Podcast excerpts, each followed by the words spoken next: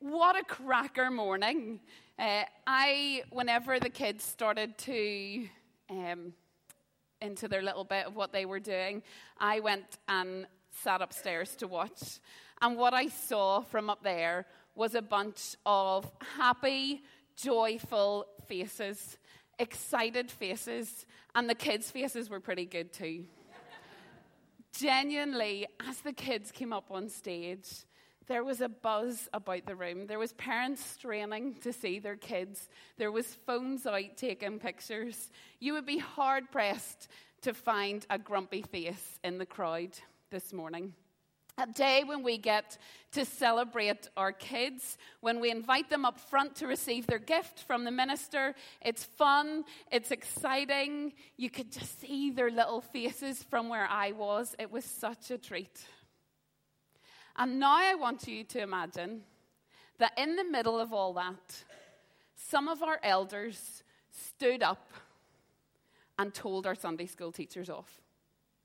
Imagine they stood up in the middle of that and said, Hey, what are you doing? Don't let the kids interrupt a Sunday morning service. What are they doing bothering Gareth and wasting his time? Imagine that had happened. It would have been a little bit scandalous. We would have been shocked. We would have been disappointed in our elders. And yet, this is the scene that we come across in our reading this morning. And if you have your Bibles, you can turn with me to Matthew chapter 19, verse 13 to 15. Then little children were brought to Jesus for him to place his hands on them and pray for them. But the disciples rebuked those who brought them. Jesus said, Let the little children come to me and do not hinder them, for the kingdom of heaven belongs to such as these.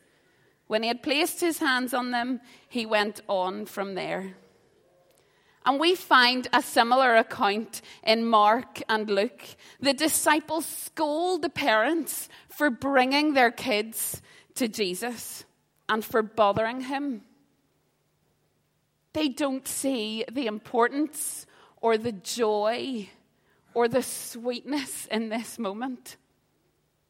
They've missed something. And so, what does Jesus do? What is it that he does? Jesus responds to them, he rebukes them. He says, Hold on a minute. Stop these kids. Let them come. And Jesus uses this opportunity to reveal an important truth to his disciples and to us a truth that he proclaims numerous times in the gospel. And this is the truth that he proclaims Let the little children come to me, and do not hinder them, for the kingdom of heaven belongs to such as these. And in Matthew 18, we see it as well. I tell you the truth, unless you change and become like little children, you will never enter the kingdom of heaven. There is something that children have. There is something about being like children that Jesus wanted his disciples and want us to get. It's something of childlike faith. I, like probably many of you in this room, have been around kids most of my life or have been working with kids and young people all of my adult life. And especially even more since having Joel, I've got a little bit of an awareness, I've developed a little bit of an awareness of what kids are like and their childlikeness. Children go to their parents for answers. They want to share what they've created, they want to show what they are accomplishing. And we saw that this morning as I watched some of the kids walk back down. You could see them looking for where their parents was. They couldn't wait to get down and show them their book and show them what they'd got. They were like, "Look at me. This is what I've got." Kids want to do that. Kids want to sing, they want to dance, they want to play, they want to celebrate with joy, and they do it without any thought of what they look like, of what others might take it, or of how, if they might be annoying anyone or not. That's not even on their radar. And again, we saw it this morning as these kids came up on the stage and they danced and they twirled and they were trying to do actions and trying to follow Chris this way and Lucy this way. And they just wanted to dance and to sing and to celebrate. They didn't care what they looked like or what others might think of them. And children run to their parents when they experience pain, when they experience defeat. And there was a beautiful moment this morning where there was a little girl who was obviously feeling a bit shy, and her dad walked up on the stage and he picked her up, and as he walked off, she just cuddled in. All she wanted was her dad. What can we learn from kids and from being childlike? And there are so many attributes of childlikeness that we can explore. But in good Presbyterian fashion, I'm learning, there are three that I want us to look at this morning. Um, there are three that have been chasing around my head and my heart for the last couple of weeks. And so there are three, these three that I'd love for us to jump into a little bit this morning. And the first of these um, attributes that we think about is wonder. And wonder is defined as a feeling of amazement and admiration caused by something beautiful and remarkable. A while ago, a friend was telling me about the time that she took her two year old son to go play and watching an IKEA for the first time. Anybody ever done it? It's. Yes, yes, there's people who've done it. It's a great place to go. And they, this was the first time that they'd been to do this. And they were eating their snacks, they were looking out the window when it happened. An airplane shot down the runway and took off. It was a moment of complete wonder for her son, becoming aware of and seeing this incredible thing for the very first time. And all of a sudden, her son is shouting across IKEA, Wow! Look at that! Can you see this? And he's pointing at the airplane and he's shouting at everybody around him, Can you see this? His mind was blown. He was in complete wonder. And of course, people looked. People noticed. People smiled. And people couldn't help but respond, possibly in wonder of being reminded of the wonder of a flying metal tube. Wonder. We see this kind of wonder and amazement all throughout the New Testament. When the shepherds see the baby Jesus, they run and tell everybody of what they've seen. We've seen him. Wait till you hear this. Wait till you hear what the angels told us about this baby. When the Samaritan woman encounters Jesus at the well, and runs into town to tell everybody, I found him. I know who the Messiah is. He told me all these things that he couldn't possibly have known. It is wonder and excitement. When Mary and the other women meet Jesus in the garden after he's risen, they run to tell the disciples, He's alive! Jesus is alive! He's not actually dead! He's alive! When the disciples interact with the living Jesus, they run and tell the world, He's alive. This is the hope that we have. This is the gospel. This is the truth. The birth the life, the death, and the resurrection of Jesus was so beautiful, is so beautiful, so remarkable, so overwhelming that it stirred wonder and awe and delight in those who encountered him.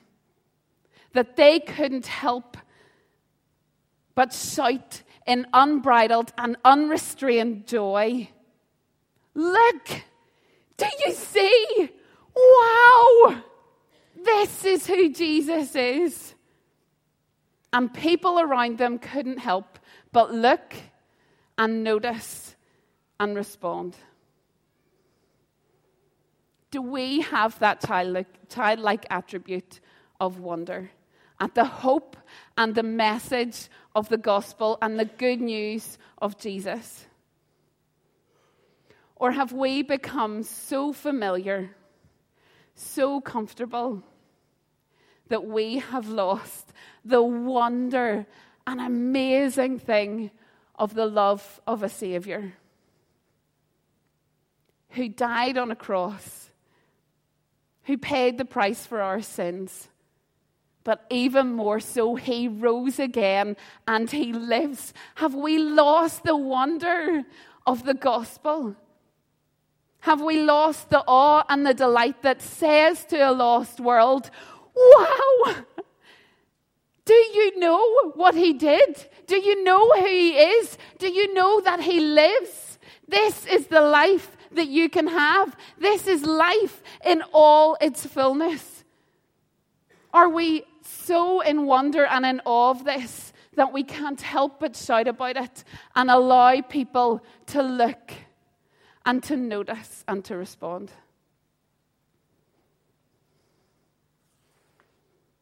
The second attribute of childlike faith, I believe, is trust. And trust is defined as a firm belief in the reliability, the truth, or the ability of someone.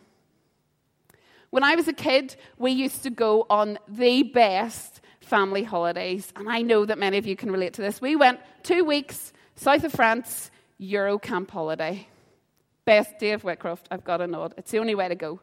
It was a holiday that saw us set off in a fully packed car with everything that we could possibly needed. There was petrol in the tank, the boat tickets were booked, we had our passports handy, there were francs, back then it was francs, there were francs in the wallet. We knew the route the three fronts that we were going to go, the map was marked out, the caravan was booked, travel insurance was already sorted. We were ready. Everything was sorted. But of course, I didn't sort all that. I didn't even ask about those things. I just got up, got in the car, was excited, and ready to go. Because I was only nine years old. I didn't need to question those things. I didn't need to sort all those things. I didn't need to know all the details because my dad did. And I trusted him completely. I knew that he had everything under control. I knew that he would tell me what I needed to know and what I needed to do when the time was right. And most importantly, he was going with me. We see that type of trust being displayed by God's people and asked of his people time and time again throughout the Bible. When God tells Abraham, You will be a father to many nations, yet he had no kids at the time. Trust me, I will bless you. When God tells Abraham, Go and sacrifice your only son Isaac, trust me, I will provide. When God tells Moses to go and lead the Israelites out of captivity from Egypt, trust me, I will tell you what to say. When God tells Gideon to fight an army with 300 men, trust me, I have it under control. When God tells Joshua to lead the Israelites into the promised land. Trust me, I am going with you. In the New Testament, we are told Do not worry about tomorrow, what you will wear, what you will eat, what you will drink. Don't worry about what you're going to say. Trust me.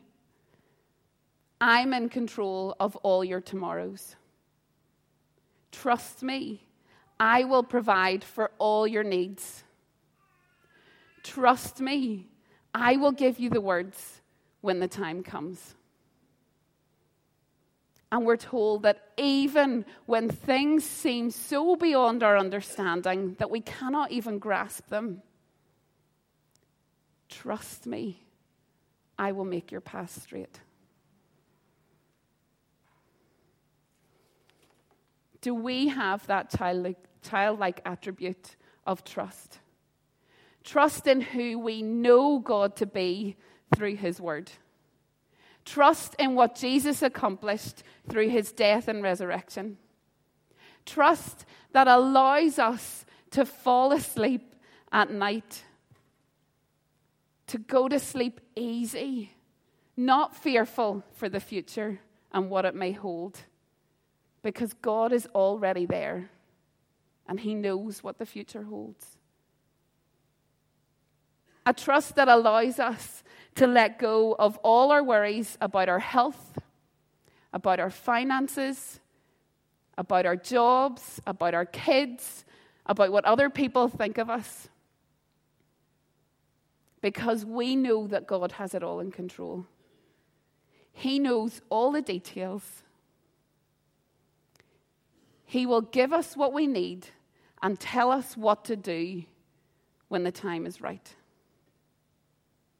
a trust that brings freedom from fear, a trust that brings freedom from worry, a trust that brings freedom from needing to be in control, a trust that brings freedom from having to know every step into the future. And the third attribute I want us to look at is that of adventure. Adventure is defined as engaging or in risky or daring behaviour. A new play park um, has opened down the road from us over the last wee while. And over the past few weeks, we have spent many a day and many a sunny evening there with Joel bursting to get on everything from the roundabout to the climbing frame to the slides to the mini climbing wall to whatever it is that he can go on. He is bursting to go on it. All of this thrilling and exciting activity, he is just itching to get on it. It is every child's dream and every first time parent's worst nightmare. Yeah, you hear me? And maybe even not first time parents, you look and you see. And so often over these last weeks, Sam and I have found ourselves saying, Be careful, that's too high, watch you don't fall, or sometimes just no. but what we have noticed is we've watched him become a little bit more hesitant we've watched him become a little bit more cautious. And we are so aware that we are at risk of stifling his sense of adventure. For wanting to be brave, for wanting to try new things, for wanting to roll down grassy banks and climb trees and pretend that he is the best dinosaur keeper in the whole world, we risk stifling his sense of adventure. That's what kids want to do. They love the thrill of flying down the slide, of whizzing around on the roundabout. And we experience and see that same sense of adventure that God invites his people to.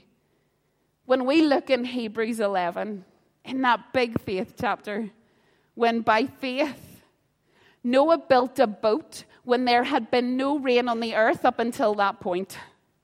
He risked looking like a complete fool.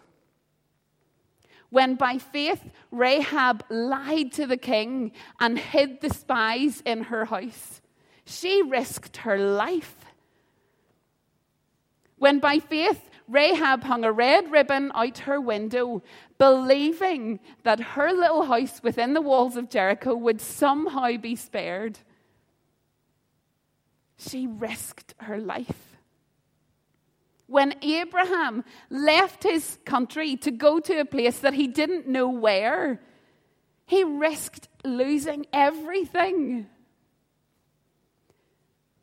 When by faith the Israelites followed Moses to the water and followed him through the Red Sea, they risked their lives. The disciples left their jobs, they risked their livelihoods. The apostles traveled the world. They risked not having anywhere to sleep or any food to eat. The early church lived counterculturally. They risked ridicule and being cut off and disowned. The Bible is full of adventure and people who took risks because God asked them to, because God called them into this sense of adventure. Do we have that childlike attribute of adventure? Or have we listened to the culture around us that says, work hard, get a good job, don't defend anyone, keep your head down? A culture that says, you've got responsibilities. This is the way that things should be. Have we become safe?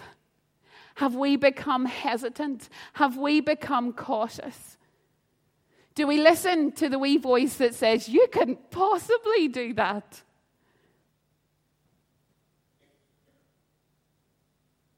Things will never change. That's the little voice. Are we listening to that voice?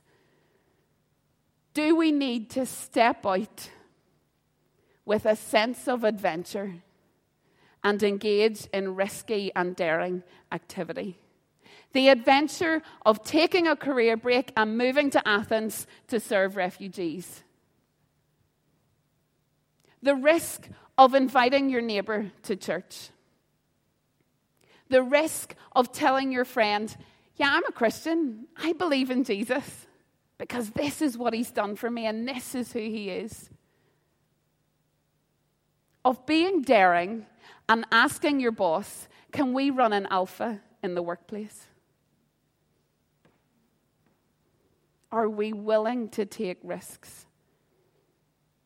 Do we need to, as a church, throw caution to the wind and step out of our walls and look for creative and risky ways to bless our neighbours, to bless our community, to shout to the world. This is who Jesus is. Do you know? You can trust him. Are we willing to step out to be adventurous? Are we listening and are we ready for the adventure that God is inviting us into? And as we return back to Matthew chapter 19 and those couple of verses, and what it is that Jesus is saying, we discover this amazing truth that we need to become childlike. As we rediscover a childlike faith or step into it for the very first time, that place of wonder, of trust, of adventure, of passion, of abandon, of all those things that we see in our kids what impact can that have in your life? What impact can that have on the people around you as they see it in your life? Do you need to reclaim the wonder of the hope and the message of the gospel? Do you need to surrender to trusting in a God who has you, who loves you, and has everything under control? Do you need to embrace the sense of adventure that calls you to live a life of risk, that involves boldness and being brave for the advancement of the kingdom? Do you want, do you need that childlike faith? Jesus is saying, Go for it. Go for it. I've got you. As I walk with Joel, as he's become that little bit hesitant, I just want to say to him, Go for it, son. just go. I'm right here. That's what Jesus is saying to us this morning as we seek to embrace a childlike faith. He's saying, Go for it. I've got you. You can trust me. It's adventurous. Come along. Let's go. And as we step into our last couple of worship songs this morning, excuse me, this morning, I want to invite you to ask God to rekindle that childlike faith.